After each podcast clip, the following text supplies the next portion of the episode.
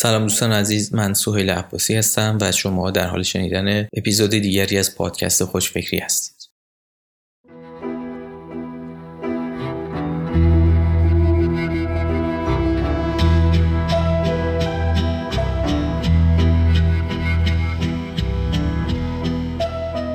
عنوان این مطلب هست شش ضعف شناختی ذهن برای استفاده در طراحی محصولات و کمپین های بازاریابی موفق.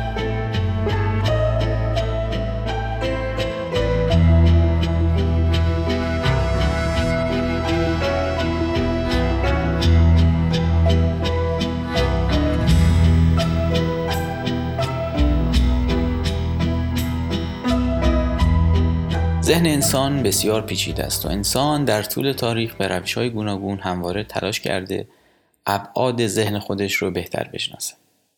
با انسان ها تصور می‌کنیم که موجوداتی منطقی و معقول هستیم و حتی وقتی به شدت احساساتی میشیم بازم فکر می‌کنیم داریم تصمیماتمون رو بر اساس عقل و منطق می‌گیریم و به موضوعات واقع گرایانه و بیطرف نگاه می‌کنیم. اما حقیقت اینه که ما چندان هم منطقی و واقع بین نیستیم. در علوم رفتاری رفتار و تصمیم گیری های انسان مورد مطالعه قرار می‌گیره و با رویکردهای کمی و کیفی انسانها ارزیابی و بررسی میشن. به کمک این روش ها می‌تونیم انواع رفتار کاربران و مشتریان رو برای طراحی و ساختن محصولات و خدمات بهتر بررسی و مشاهده کنیم. البته انسان ها همیشه در قالب های یکسان و مشخص رفتار نمی کنند و عوامل گوناگونی بر تصمیم گیری ما اثر می‌ذاره. این عوامل عموما تعصبات و پیشفرزهای شناختی ما هستند که صدها نوع از اونها در علم روانشناسی مورد بررسی و مطالعه قرار گرفتن در طراحی محصول یا خدمتی که بتونه با رفتار مشتری احتمالی همسو و هماهنگ باشه اغلب این تصور به وجود میاد که رفتار مشتری یک رفتار ثابت باقی میمونه. اما اینطور نیست.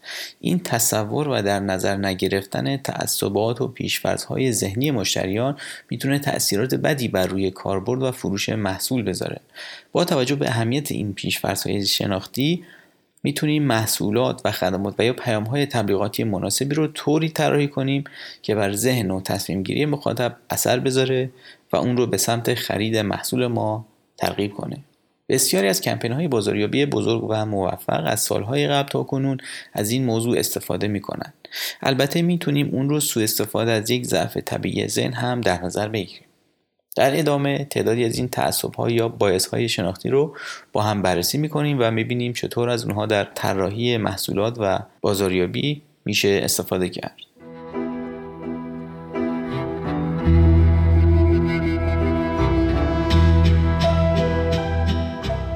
مورد اول.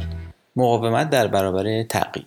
داشتن این تعصب شناختی به این معنیه که فرد به تغییر بسیار مقاومه. چون این افرادی باید انگیزه های بسیار قوی بگیرن تا چیز جدیدی رو امتحان کنند اینها کسانی نیستند که به صورت دلخواه به سراغ استفاده از یک محصول جدید برند یعنی پذیرندگان اولیه نیستند روش طراحی مناسب برای این افراد یعنی تغییر و تکامل محصول با گام های آرام بدون فشار و استرس و در طی زمانی نسبتا طولانی.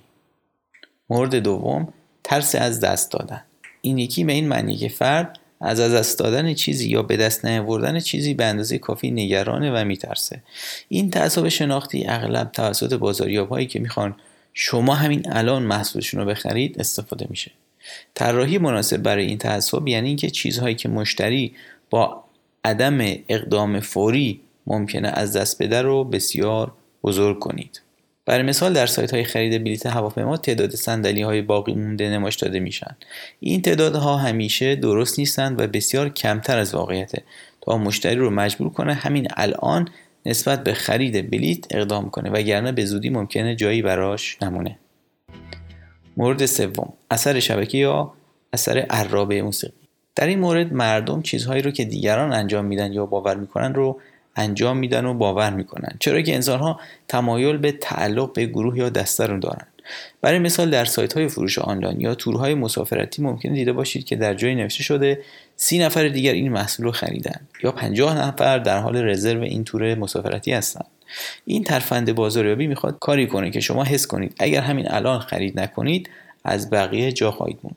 در اغلب اوقات این ترفند با حس ترس از دست دادن ترکیب میشه. طراحی اثرگذار بر روی این تعصب شناختی یعنی برجسته کردن کارهایی که دیگران دارند انجام. مورد چهارم قضاوت سریع. ما انسان ها تمایل داریم درباره چیزها و افراد دیگری که نمی‌شناسیم و برای اولین بار با اونها برخورد می‌کنیم یک قضاوت سریع انجام بدیم و بر اساس باورهای فعلی خودمون در نگاه اول به اونها برچسب بزنیم. این ضعف شناختی موجب میشه تا انسان ها به چیزهایی که بارها و بارها به اندازه کافی میشنوند باور پیدا کنند برای مثال اگه یک موضوع رو با کلماتی منفی مانند مخرب یا بیفایده بارها و بارها ببینید پس از مدتی باور می‌کنید که اون موضوع مخرب یا بیفایده است. یکی از کاربردهای این موضوع در قیمت گذاریه ما به صورت ناخودآگاه محصولاتی که قیمت بیشتری دارن رو بهتر فرض می‌کنیم. بنابراین بازاریاب ها برای اینکه یک محصول رو بتونن ارزشمند جلوه بدن روی اون قیمت بیشتری می‌ذارن. مورد پنجم تعصب تایید گرایش ما به دنبال اطلاعاتی است که از قبل با باورهای ما مطابقت داره. بازاریاب ها برای به دست آوردن اعتماد مشتریان کافیه اطلاعاتی رو به اونها بدن که مشتریان از قبل به درستی اونها باور دارن. مورد ششم دیدن فقط چیزهای مهم. این یعنی اینکه ما انسان ها تمایل داریم در برخورد با موضوع و افراد ویژگی های برجسته اونها رو بسیار مورد توجه قرار بدیم و بر روی دیگر موارد به صورت ناخودآگاه چشم میپوشیم. برای مثال با دیدن شخصی که دماغ بزرگی داره اولین چیزی که توجهم رو جلب می‌کنه دماغ اوست. و بعد از اون اگر بخوایم اون فرد رو به یاد بیاریم به یاد دماغ بزرگش خواهیم افتاد. اما جزئیات دیگری مانند چشم ها پوست صورت یا موهاش رو به خاطر نخواهیم آورد. طراحان و بازاریابان باید با یکدیگر همکاری کنند تا این موارد حسی و کوچک رو درست به کار بگیرن برای مثال یک نوع ترکیب رنگ خاص یک نوع انیمیشن خاص در اپلیکیشن یا لحن متفاوت آگهی تبلیغاتی. تمام ویژگی های دیگه تبدیل به مورد ثانویه میشه. این یک روش مهم برای برجسته کردن نقاط قوت محصول هم می‌تونه باشه.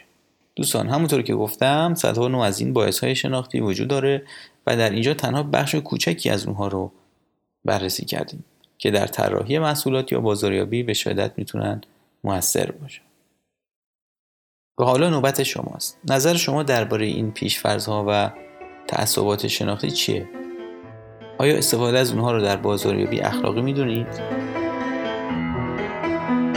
دوستان از توجه شما سپاس گذاریم شما می‌تونید سوالها نظرات و پیشنهادات خودتون رو از طریق ایمیل info خوشفکری و یا page خوشفکری در اینستاگرام به صورت متن یا voice برای ما بفرستید تا در قسمت های بعدی اونها رو با هم بشنویم و در موردشون صحبت کنیم.